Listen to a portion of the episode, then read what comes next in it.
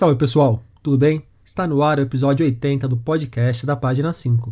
Aqui Rodrigo Casarim. Página 5 é também a coluna de livros que edito no portal UOL. Estou no Instagram como página.5, no Twitter como arroba rodcasarim e no Telegram, só procurar pelo grupo Página 5. Não esqueça de indicar o podcast para os seus amigos e para os seus inimigos. Dá essa força que ajuda pra caramba. Anne e Joan estão há 12 meses de completar 18 anos. Uma vive na cidade, bombardeada por propagandas e pressionada para que se encaixe em determinados padrões. A outra vive em consonância com a natureza e representa uma espécie de tempo mítico conectado com o sagrado. As histórias de Anne e Joan são as duas narrativas principais que caminham paralelamente em Elas Marchavam Sob o Sol, novo romance de Cristina Judar. Cristina estreou no gênero com 8 do 7, que lhe valeu o Prêmio São Paulo de Literatura de 2018 e com o qual foi finalista do Jabuti. Romance composto por múltiplas vozes, em Elas Marchavam Sob o Sol, as histórias de Ana e Joan são atravessadas por outros tipos de relatos, como os de mulheres que sobreviveram às torturas infligidas nos porões da nossa última ditadura civil-militar. As diversas formas de pressões sobre as mulheres, os estigmas, as formas de lidar com o corpo e as construções de caminhos genuinamente próprios são alguns dos assuntos que encontramos ao longo da narrativa. O policiamento e a violência contra mulheres cis e trans também estão presentes na obra. Falamos sobre isso no papo que vocês ouvirão agora. Cristina Judar, obrigado pela presença aqui no podcast da página 5. Cris, para começar o nosso papo, eu puxo o um momento da narrativa em que a Ana inventa uma palavra, mutilância, uma mistura de mutação, militância e mutilação. A Ana é uma das personagens do seu novo romance, Elas Marchavam Sob o Sol. Como que surge esse livro? Por que publicá-lo agora, neste momento da sua vida, neste momento do país, neste momento do mundo? Legal, obrigada, Rodrigo, pelo convite. Estou bem contente de estar aqui, é um prazer. E obrigada a quem está ouvindo também. Bem, esse livro ele é resultado já de um trabalho, digamos assim, que eu comecei, uh, acho que no final de 2018, já começo de 2019, eu já estava pensando nesse livro. Eu queria apresentar é, nessa narrativa uh, algumas das, das questões que permeiam a vivência, principalmente das mulheres no nosso tempo, mas que também não ficasse restrito ao nosso tempo, né? Que a gente conseguisse ver algum, alguns sinais do passado e tal. Então eu comecei, eu, eu pensei nesse núcleo primeiramente, que seria Ana e Joan, duas jovens que estão há 12 meses de completar 18 anos de idade, e pegar justamente essa idade, né, que é bem determinante, assim, se a gente for pensar na, na nossa vida, em que uma série de, de pressões e de cobranças, de, de definições mesmo, que até que você tem que ter para o resto da sua vida, muitas vezes são cobradas nesse momento, né? Então você tem que saber qual é a sua profissão, você tem que já ter um corpo preparado para aceitação, você tem que ter tudo muito delimitado e, e certo para que você possa se encaixar em um determinado sistema, certo? Então, eu queria muito, eu quis muito trazer por meio das vivências, né, das narrativas, das trajetórias das duas, muita, muitas dessas opressões e dessas pressões e dessas cobranças que acontecem. E aí que eu pensei em como que eu iria construir cada uma delas, quais as diferenças e semelhanças. Então, para mim, é, eu, eu, quis deixar bem claro a Ana muito mais contemporânea no sentido de de estar tá exposta aos estímulos uh, que bombardeiam as mulheres muito no nosso tempo. Então, a questão do consumismo, a questão mesmo da propaganda, da estética, é, das fases da vida, daquilo que ela já tem que ter como resposta, mesmo que ela ainda não esteja pronta para dar tantas respostas, ela já tem que oferecer ao mundo como resposta para que ela possa ser inserida nesse, nessa realidade e não ficar como alguém fora, né, um monstrinho que está por fora de tudo e ser aceita e tal. E a Joan, eu quis trabalhar muito mais outras questões, questões relacionadas mais a, a alguns saberes do passado que muitas vezes são transmitidos mesmo dentro das famílias, né, no interior das famílias, entre avó e, e filha e neta. Eu conheço muitas mulheres que, que se orgulham dessa relação e do que vivenciaram, do que aprenderam é, com pessoas de outras gerações. Então, eu, eu quis muito valorizar isso e, e, com, e queria fazer com que ela trouxesse elementos mais do inconsciente, mais subjetividades, mais a questão também de ritos e mitos e lendas, e que de, de alguma forma as duas se complementassem, assim. Então esse foi o meu, meu pensamento e meu desejo inicial. É, a, na, na, minha leitura, para mim ficou latente que a Joan ela traz um lado muito mais mítico, é, um, um, um, tempo mítico. Eu até faz, cheguei a fazer umas anotações, e esse contato muito próximo da natureza e com uma ideia de sagrado e de divindades que é uma coisa muito própria daquele núcleo onde ela está. Não é necessariamente. Também não é um sagrado comercial, que você vai até a esquina ali e arruma um sagrado para você, mas uma coisa muito dela e que, de certa forma, até me lembrou o papo que eu tive com a Tatiana Salem Levi, aqui no podcast, há uns 5, 6 episódios atrás, é, toca num ponto que a Tatiana chamou de uma espécie de herança que as mulheres vão herdando de geração para geração. Então não me parece que não me parece que a minha interpretação foi tão tão distante do que você procurou passar. Com certeza, foi bem nesse caminho que eu quis trilhar tanto que a, a, é interessante que a Joan, o núcleo dela, né, as pessoas e, e seres e elementos e contatos que ela tem, a maior parte são, digamos, seres não viventes, né, ou não aqui desse nosso mundo. E a Ana, por sua vez, já tem uma família, classe média, fala do pai, fala do irmão, fala da mãe. Tem uma avó também, mas que aparece né, de uma outra forma. É uma questão muito mais material. Né? Muito mais, muito mais, é. E a, a John fica com esse já mais, é, digamos, que a gente não consegue pegar com os dedos, assim. É, é uma coisa, é um pouco mais, não distante, eu diria, mas fica um pouco mais subjetivo mesmo. O, o Elas Marchavam sobre o Sol tem aí, é, ao longo da narrativa, vai sendo discutido, ainda que não de forma aberta, Bom, é, uma, é um romance, não é um, uma, um livro de sociologia, não, ou um panfleto. É, a questão do corpo, do ser mulher, mulher cis, mulher trans, o, do que é fluido e não pode ser aprisionado para pegar uma outra citação.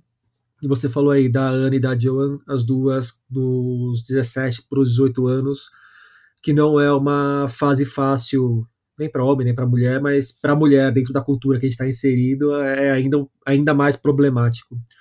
Uh, você começar a ter esse olhar para esse o lugar da mulher na sociedade, quando que começa isso? E quando você tinha ali os seus 18 anos, você se via mais ou menos como a Joan, como a Ana, ou você já estava olhando para você e para suas companheiras e percebendo tudo o que estava sendo entuchado em vocês?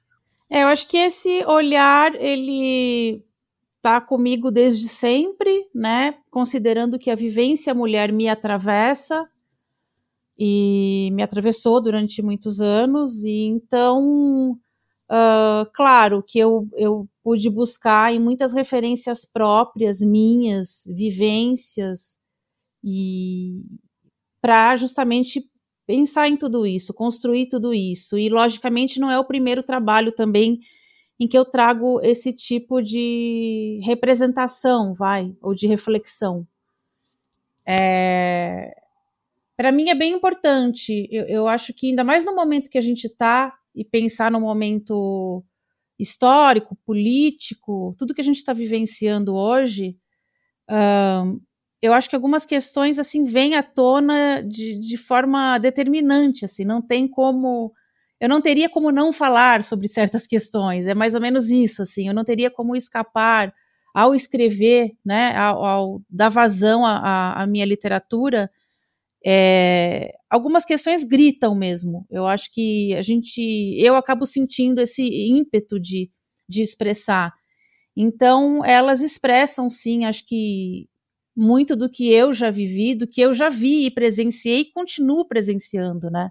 O que a gente continua vendo em termos de pressão vinda de todos os lados, assim. Então, amigas, o que amigas passam, o que amigas vivenciam, o que mulheres estão, que estão ao meu redor vivenciam.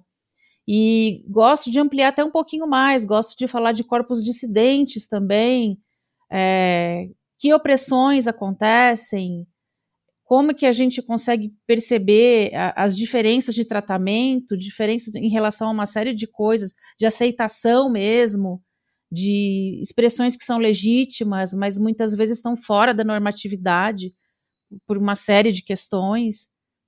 Então, e mostrar o quanto às vezes o mundo pode ser injusto, né? Pode ser difícil para uma pessoa jovem que está começando a vida e vir com tantas pressões, com com tantas cobranças e, e tanta violência, né? Porque são pequenas violências que estão ali meio que embutidas no dia a dia. Quanto que a gente está amortecido para isso?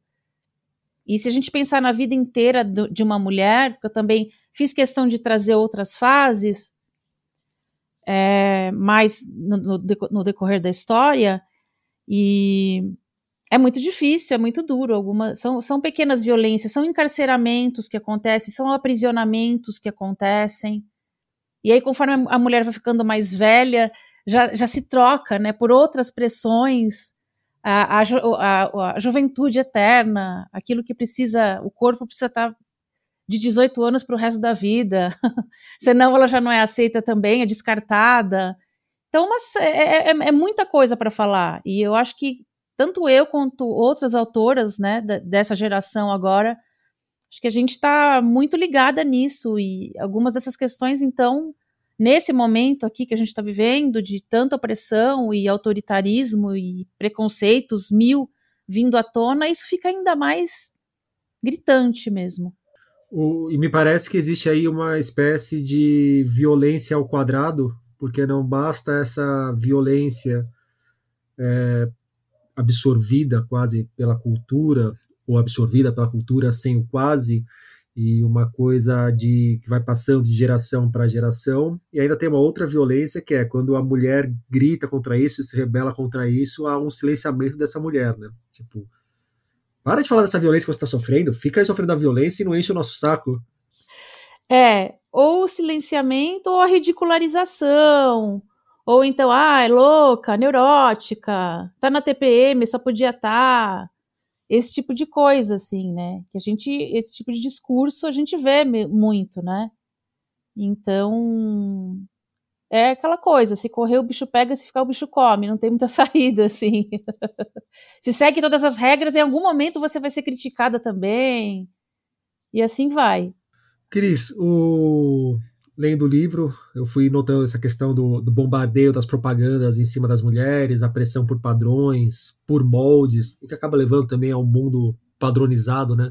Você entra no Instagram, você vai ali no Reels, é só um monte de gente absolutamente igual, fazendo exatamente as mesmas coisas. E daí, já pensando no, no nosso papo, me surgiu uma pergunta completamente mundana de um assunto que está muito no em voga, é, o que, que você acha dessa tal harmonização facial? Que, para onde a gente olha agora, tem gente falando sobre harmonização facial. Rodrigo, eu vou ser muito sincera. Eu já vi alguns comentários, mas eu não sei. Eu tô, eu tô bem por fora do que isso. Isso é um procedimento estético ou as pessoas usam filtros? Como é que é isso? Me explica, é... porque eu realmente estou por fora. Você vai no esteticista e a pessoa meio que adequa a sua cara faz um projeto para sua cara o que seria uma cara ideal, seguindo não sei quais preceitos, e aí provavelmente ela vai afinar o seu queixo, vai aumentar o seu lábio, vai afinar o seu nariz e vai te deixar num padrão estranho, diria, para não para não ofender eventualmente quem fez a harmonização facial e está nos ouvindo. Sim, com certeza. É, eu cheguei a ver algumas pessoas que usaram filtro, mas meio de brincadeira, assim, falando, ah, essa é minha harmonização facial, e agora parece que já tem uns filtros já que se usa na, nas redes. Uh, ah, é assustador, é, é, é tudo. é, na que... parte de intervenção estética, eu acho que é a moda da vez. Tá. É, Caiu é o silicone, o silicone saiu de moda agora, até porque começou a ter muito relato de gente com problema que está usando silicone há 15, 20 anos, agora a gente está vendo o que causa. Aí cai o silicone e entra agora a harmonização facial. É, inclusive o silicone é perigosíssimo, né? E a gente vê que agora. É, eu cheguei a ver outro dia uma reportagem falando que muitas mulheres que há mais ou menos 20 anos, 30 anos, colocavam, porque era a moda do silicone, estão querendo, agora querem tirar, né? Então é, um, é o, o avesso daquilo que se viveu e os cirurgiões plásticos estão tendo muita demanda nesse sentido. Mas eu acho bem assustador essa questão, seja do silicone, seja da harmonização facial. Não que as pessoas não, não possam estar bem, se sentir bem com elas mesmas. É, jamais também dizer que ah, proibido, ninguém pode nunca cuidar da própria aparência. E não é, não é nesse caminho que eu, que eu também penso, direciono as coisas. Mas realmente, essa harmonização aí pode fazer com que todo mundo fique com o mesmo rosto, né, com a mesma cara, é como se a gente vivesse uma era em que as diferenças são desvalorizadas, a identidade é desvalorizada e tudo que, que for o mais uh, padronizado possível, massificado possível é o aceitável. Eu acho bastante assustador, Rodrigo. Eu ouço essas histórias e fico de cabelos em pé.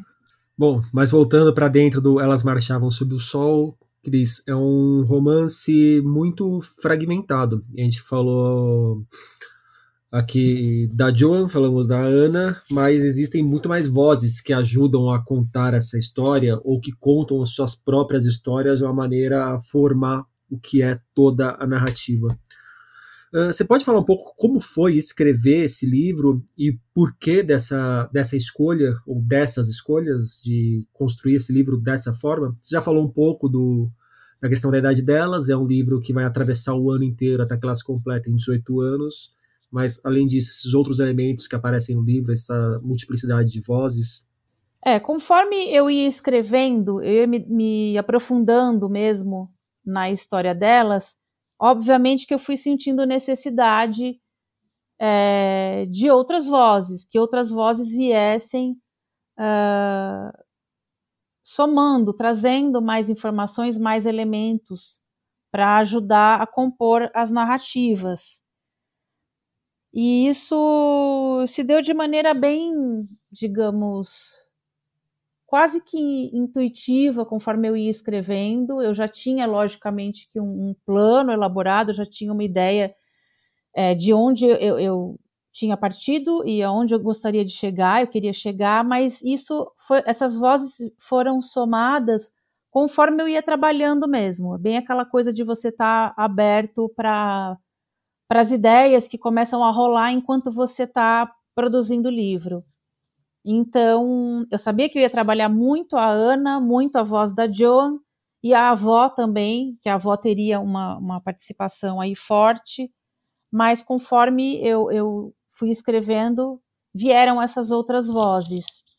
É, eu achei importante trabalhar dessa forma, eu achei que eu pude salientar aspectos, não necessariamente os mais, uh, como é que eu posso dizer?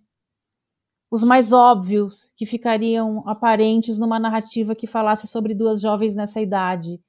Então, eu, essa, essa maneira fragmentada me facilitou, fez com que eu, eu trouxesse à tona, de repente, alguns elementos que às vezes entram em choque até com aquilo que a pessoa espera ler. Algumas pessoas já vieram falar para mim que levaram algumas surpresas, por exemplo. O pessoal achava que a, a Ana seria, eu automaticamente eu escreveria, eu, eu de, a descreveria como uma personagem mais fútil, entende? Mais superficial, se eu fosse pelo óbvio, digamos assim. E não, né? A Ana, ela tem é, reflexões também aprofundadas e ela tem também a sua força ali de, de navegar em águas turvas também. Ela tem essa característica de maneira diferente das da Joan, mas ela também tem, apesar de tudo aquilo, né? Dela estar tá conectada muito a esse nosso mundo aqui. Nisso das vozes, eu adorei logo no começo já encontrar o Clark também dando a palavra a ele. Eu falei, nossa, o saindo um pouco do comum, do realismo da nossa literatura. Me lembrou o Ian McEwan com Enclausurado. Não sei se foi uma, uma referência quando estava escrevendo. Não, não foi. O, e é um livro do que eu nem li o Enclausurado, mas falaram tanto da, de como se é, constrói é, a narrativa também. dele que, que me veio na cabeça. e aí, dessas vozes que vão compondo a narrativa, tem os relatos das mulheres torturadas na ditadura civil-militar que rolou no Brasil entre 1964 e 1985. Como que surgem esses relatos? Eu vou perguntando, se você achar que eu tô dando muito spoiler, você avisa. Não, e aí tá a gente tranquilo. fala assim, ó, pessoal, tem spoiler, parem de ouvir quem não quiser spoiler. tá tranquilo, Mas não, aqui, tá tranquilo. da minha parte, é liberado para dar spoiler, porque livro tem que ser discutido por inteiro. Sim, não, tá ótimo. É...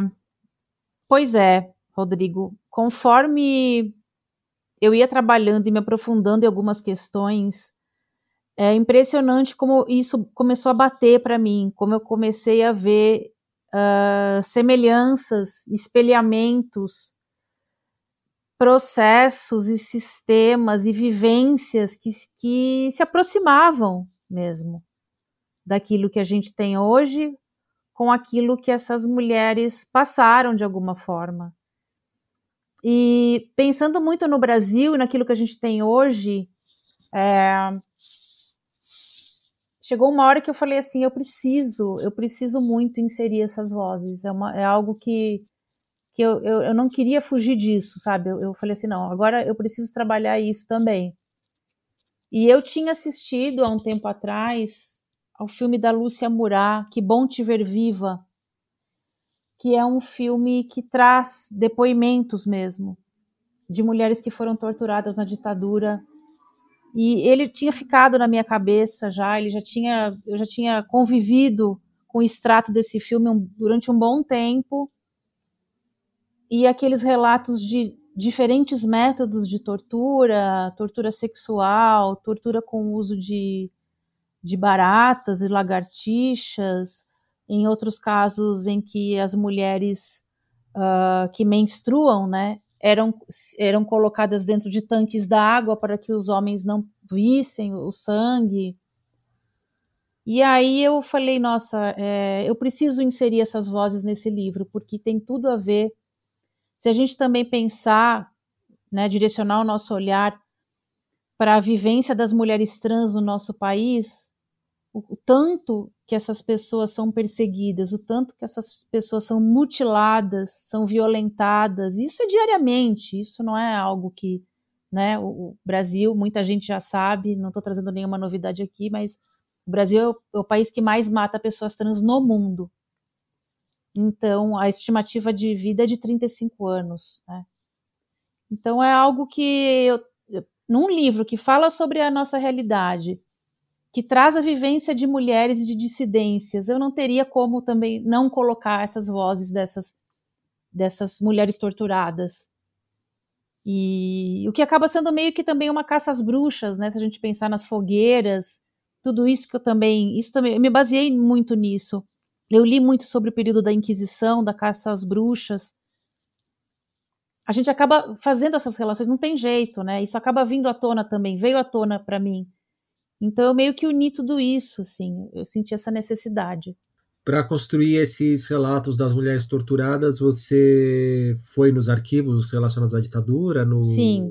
Tortura Nunca Mais, no Brasil Nunca Mais, aliás? Eu fui nos arquivos, eu, eu li algumas coisas, e esse filme também me ajudou muito. Ele foi a origem de tudo, digamos assim, porque e tem muita coisa, tem muita coisa assustadora. E assim, pouca gente sabe. Se você pega, mesmo pessoas da minha geração, que cresceram numa época em que a ditadura ainda acontecia, eu sou de uma geração em que, na minha casa, meu pai abaixava a voz quando ia falar de política. Isso era final dos anos 70. Ele abaixava a voz na sala para fazer alguma crítica sobre política, porque o que existia era aquilo, tem, tem sempre alguém ouvindo, tem sempre alguém em algum momento que vai te ouvir e vai te dedurar. Eu era criança, eu não entendia, eu falava, por que ele tá abaixando a voz, né? Hoje, hoje eu, eu saco isso, né? Hoje, quer dizer, hoje, digo, quando eu me tornei mais velha, mais adulta, né? Mas, enfim, é, eu, eu perdi um pouco o fio da meada, mas mas tem muita coisa, tem muita coisa. Ah, então, o que eu queria dizer é que muita gente, mesmo da minha geração, sabe pouco. A gente não sabe muito sobre o que aconteceu. E, e foi ontem, né? E se a gente pensar, a gente vive com esse fantasma hoje. Toda hora a gente, ah, vai ter golpe. Ah, olha o que estão fazendo. O que, que falta mais acontecer nesse país? A gente está com esses fantasmas, eles estão muito próximos da gente, né? A gente quase que consegue tocá-los, assim. É uma coisa real. Inclusive, se não de sussurrar as posições políticas em casa, mas hoje, se a gente chega num ambiente que tem que se relacionar com outras pessoas e não conhece muito bem aquelas pessoas, a gente fica três dias pisando em ovos para saber qual que é o tom que a gente pode dar para qualquer coisa minimamente politizada, né? Exatamente. Que não, é, que não é deixa um de clima... ser uma forma de sussurrar também. É uma forma de sussurrar também, claro. Da gente já ter aquela preocupação, né? A gente já não se sente 100% livre de chegar e você vai sentar numa mesa e vai começar a falar com um desconhecido sem saber. Você não sabe, a gente não sabe o que pode acontecer, que tipo de reação, que tipo de violência você pode ser alvo, né? Tem tudo isso também. A violência está aí.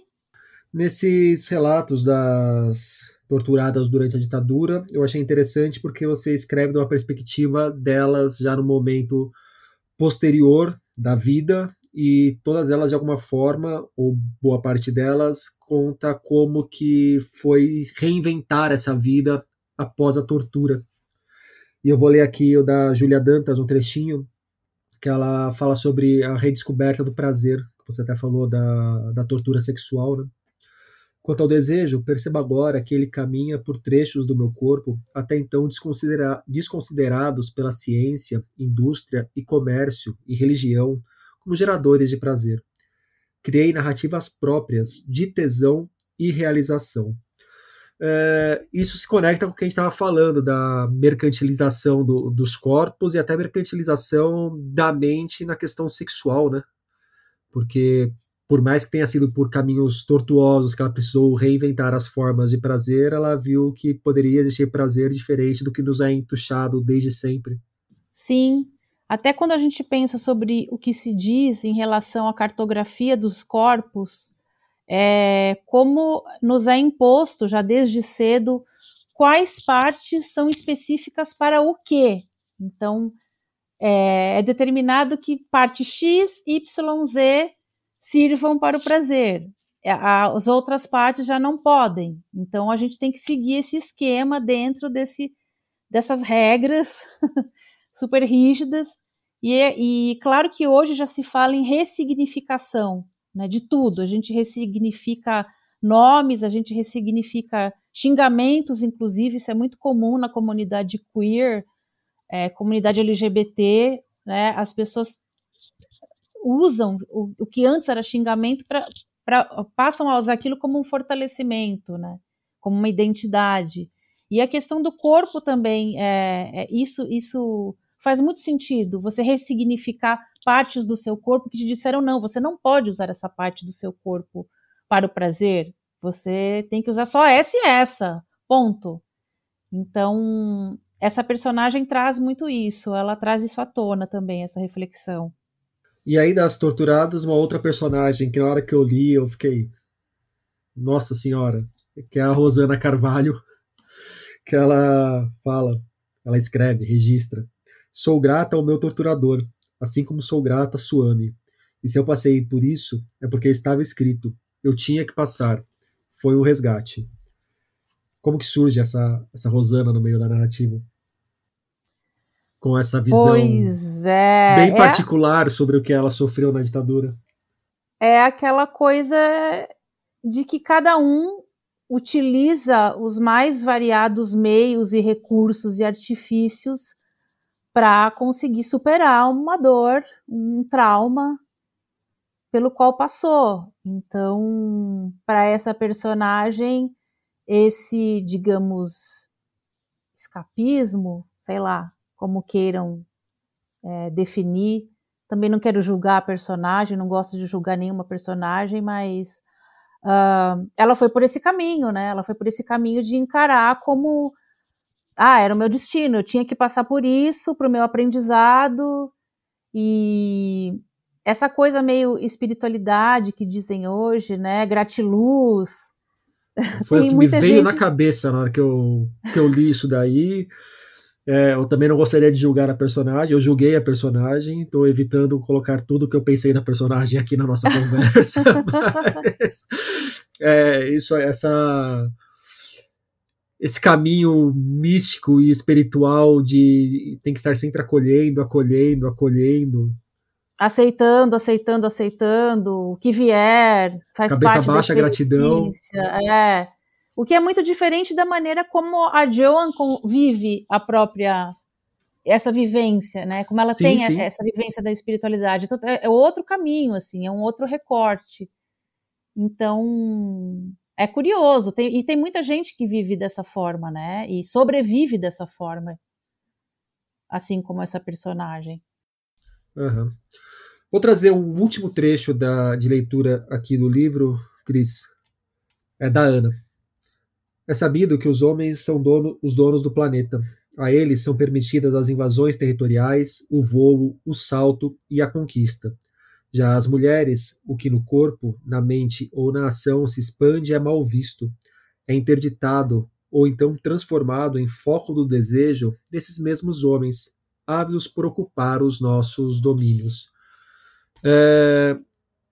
Bom, os homens não têm um, o, melhor dos lugares na narrativa, até por tudo que a gente já comentou aqui, né, com relação às mulheres. Eu acho que é um trecho que ela que mostra bem o que você falou da Ana, dela contrariar a expectativa que muitos podem criar na hora que começa ali a leitura, né, dela na escola, no, no laboratório. Sim, é, ela tem, ela tem reflexões bem quase não digo ácidas ou amargas nesse sentido. As coisas se mostram para ela de uma maneira muito difícil já logo cedo. Ela, o meio em que ela está você vê que é diferente da Joan. A Joan, ela teve a convivência com o tio Oscar, que tocava violino para ela e para a avó em alguns momentos. Ele até aparece num, num trecho breve. É, ela tem uma outra vivência. É pouca, mas ela tem uma outra vivência, totalmente diferente daquilo que é o, o masculino. Mas para Ana já a coisa já é um pouco mais pesada, é um pouco mais complicada mesmo, assim, pelo próprio ambiente do qual ela vem e a, a convivência, principalmente que depois fica clara, né, com o irmão, o tipo de, de violência que ela que ela recebe dele, né, que vem por parte dele, assim, principalmente. Então, ela é bem ácida nesse aspecto mesmo, e ela faz as suas reflexões aí nesse sentido. Mas lembrando que o livro é, não é uma propaganda contra os homens, isso eu tive muito, muita precaução em muito cuidado em relação a isso também, sabe? E eu não, Até porque não os próprios adepta, homens já não. fazem essa propaganda, né? é, de certa forma, sim. Mas ele é um livro que, que procura fortalecer muito esse o aspecto do feminino e de como a feminilidade pode, pode ter outros vieses também, pode ser vista de outra forma, pode ser entendida de outra forma, representada de diferentes formas, daquilo que a gente vê muito, que a gente também cansa, né? O que é o, o que é o sinônimo de feminino e é sempre a mesma coisa. São mulheres que vão por outros caminhos também. E já no final do Elas Marchavam Sob o Sol, você enumera, você não, né? É, uma das suas narradoras enumera alguns crimes recentemente cometidos contra mulheres, inclusive contra a Marielle Franco. Uh, é uma forma de mostrar que é um livro abertamente conectado ao que estamos vivendo no agora? Total.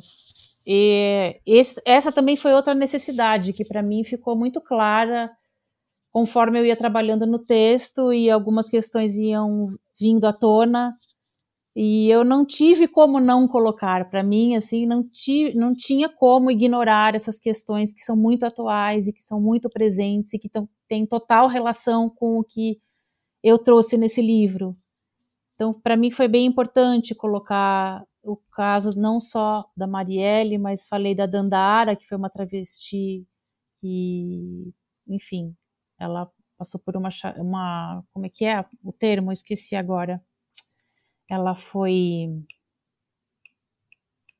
enfim, esqueci. Ela foi morta no meio da rua, esqueci a palavra, tem o, o verbo específico para isso. É, falei da Luana Barbosa também, que era uma mulher lésbica, uma Butch, que se diz que é a lésbica mais masculina, ela também né, disse que ela foi é, morta por policiais. Então, eu quis trazer um pouco dessas histórias reais também do nosso tempo, sabe? Eu achei muito importante, acho que tinha total conexão com tudo que o livro trazia já. Cristina Ajudar, muito obrigado pelo papo. Eu que agradeço, foi um prazer. Assim que terminou a entrevista, a Cristina lembrou da palavra que lhe fugiu: linchamento. Dandara dos Santos foi linchada e apedrejada antes de ser assassinada a tiros. Elas marchavam sob o sol de Cristina Ajudar, sai pela Dublinense. Seu estilo é um modelo de clareza, elegância e argúcia discreta, mas seus enredos costumam operar em um nível que confunde o senso comum.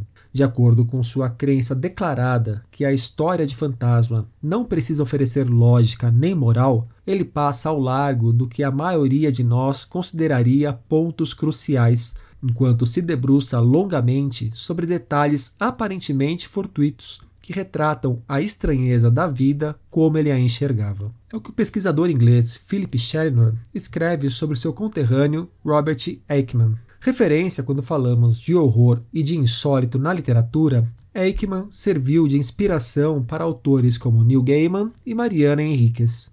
As palavras de Philip sobre Eichmann estão num ensaio que serve de pós-fácil à edição com nove contos do britânico que a Ex Machina está para lançar em parceria com o sebo Clepsidra. Repique Macabro e outras histórias estranhas reúne escritos de diferentes momentos da carreira do escritor, que produziu 48 contos entre 1951 e 1985.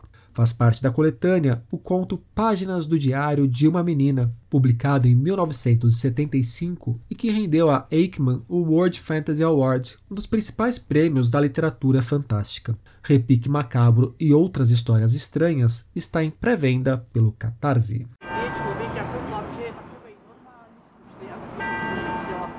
Porém, ao mendigo da Assis Carneiro não faltava relógio para marcar atrasos não faltava revista para se atualizar do passado, não faltava terno para desmarcar compromissos, não faltavam rachaduras, telhados quebrados, pias entupidas, nem espelhos. Pessoas para duvidar das suas verdades, shoppings com estacionamentos lotados, parentes para visitar no domingo. Não faltava nem mesmo tente para sorrir amarelo em reuniões. Ao mendigo da Assis Carneiro não faltava nada a mim faltavam cinco cruzeiros para dar ao mendigo. Porém. Você acabou de ouvir o poeta Lucas Ribeiro recitando Mendigo. O poema faz parte de Nossos Cachorros Tinham Enterro de Gente, livro de estreia do Lucas, carioca que nasceu em 1986. Além de escritor, ele é formado em publicidade e propaganda e trabalha como redator publicitário. O Lucas também falou sobre a obra. Oi, Rodrigo. Oi, ouvinte do Página 5. Eu sou o Lucas Ribeiro e hoje eu vim contar um pouco sobre o meu livro de estreia, chamado Nossos Cachorros Tinham Enterro de Gente. Em tempos de pandemia em que a gente precisa ficar fechado dentro de casa, eu resolvi fazer um passeio, dessa vez pela infância. O livro é uma volta no tempo, uma visita aos medos e aos enfrentamentos que a gente vive quando é criança. O primeiro contato com os bichos, com a morte, com a separação dos pais, com a solidão são aquelas primeiras observações que o indivíduo faz do mundo, do seu mundo. Eu diria que a obra trata sobretudo de encontros. O encontro entre o concreto e o desconhecido, entre a dor e a brincadeira, entre a vida e a despedida. Memórias que de alguma maneira podem ser tocadas até hoje.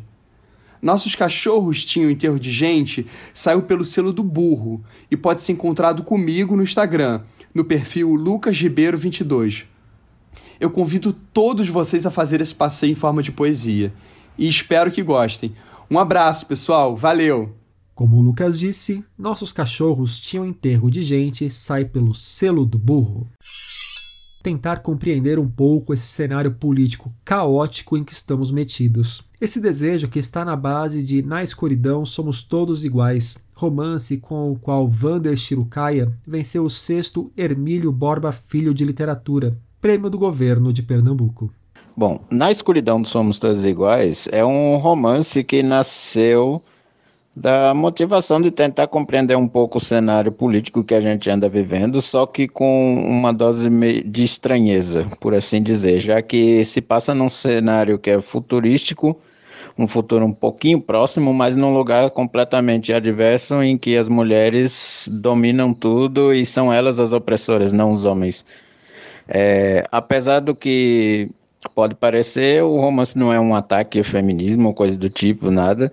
Ele é mais uma discussão sobre questões de gênero, já que o palco principal se dá em cima da história de uma funcionária dos Correios que se apaixona por uma senadora que é abertamente homofóbica nas, nas redes, na mídia, e toda a história vai circular em, ao redor delas. Né? É, e em meio a isso, há uma discussão aparente sobre o cenário político, como eu disse, e mostrando principalmente que os personagens parecem mais reagir do que agir, porque estão todos perdidos, estão todos no escuro, por assim dizer. Então, o livro é uma tentativa de compreensão de um, de um cenário completamente maluco ó, e repleto de autoritarismo que, em que as personagens vão se descobrindo e descobrindo coisas e tentando resolver as coisas, não necessariamente concluindo, já que o romance parece que, que as protagonistas é, acabam decidindo coisas sem pé nem cabeça, por aí, mais ou menos por aí. Vander é também autor de livros como Balelas e Ascensão e Queda. Além disso, é curador da Flifogo, a feira literária de Pedras de Fogo, na Paraíba, e editor da Enclave Editorial. Na escuridão somos todos iguais, chega aos leitores pela CEP. Annie Ernaux é uma das escritoras vivas mais importantes da França. Em 1983 que ela lançou O Lugar, livro no qual alicerçou as bases do seu projeto literário. A Anne é uma referência no que costumamos chamar de autoficção. O livro, que já vendeu quase um milhão de exemplares na França, agora chega ao Brasil pela Fósforo, editora que começa a dar as caras no mercado. Rita Matar, editora da Fósforo, falou um pouco sobre a obra. É, nesse livro, ela conta a história, basicamente, do pai dela, que acabou de morrer. Ela foi movida pela morte do pai, é, é, o que a inspirou a escrever esse livro. E isso aconteceu muito próximo de um outro evento bem importante da vida dela, que foi o fato de que ela foi aprovada para ser professora do ensino público francês. A Annie Ernaux vem de uma família muito pobre, de origens bastante humildes.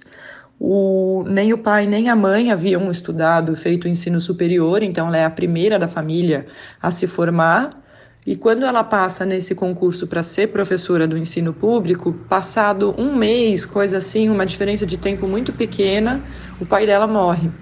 Então, ela, com essas duas coisas na cabeça, acaba escrevendo esse livro lindo, é, muito curto, mas muito, muito forte, no qual ela vai discorrer um pouco sobre essas origens da família dela. É quase um acerto de contas com, com essas origens. É, não é nem operária, porque os pais chegaram a ser operários, e depois abriram um café mercearia, que foi do que eles viveram até o fim da vida. Mas antes disso, o pai da Annie, na verdade, cresceu na França rural, trabalhou até desde criança em fazendas. E, e tinha o próprio pai, ou seja, o avô da Annie, por sua vez, era analfabeto, coisas que a gente muitas vezes esquece que acontece ou que aconteceram na, em países europeus. É, então, quando a Annie Ernaux é, segue nos estudos, se, se forma e passa no concurso e vira professora, ela, a essa altura da vida, ela já se sentia bastante distante dos pais. ela se muda para outra cidade, casa com uma pessoa de origens mais burguesas e acaba se sentindo de alguma maneira traindo a própria classe. Ela própria usa essa expressão. Então ela vai escrever esse livro como uma forma também de lidar com essa perda do pai e com a distância que já havia entre os dois. E aí é que está o ponto literariamente que faz o livro dela ser tão diferente, esse e os próximos que ela escreveu. Ela começa dizendo isso, assim, quando ela começa a descrever o que, que ela vai fazer, ela diz: para falar sobre uma vida regida pela necessidade, eu não posso fazer nada que seja ficcional ou poético. Eu preciso tentar dar conta dos fatos tais como eles eram. E aí ela começa a falar sobre aspectos da vida do pai que tenham sido marca marcantes para ela.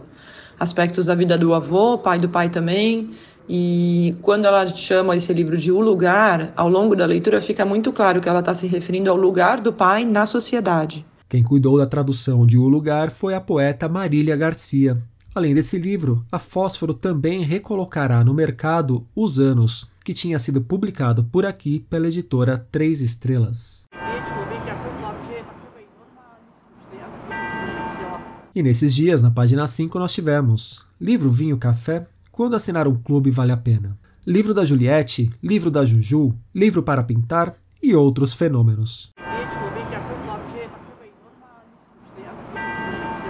Por hoje é isso aí, pessoal. Indique o podcast para os amigos e inimigos. Um abraço, um beijo, um aperto de mão e até semana que vem.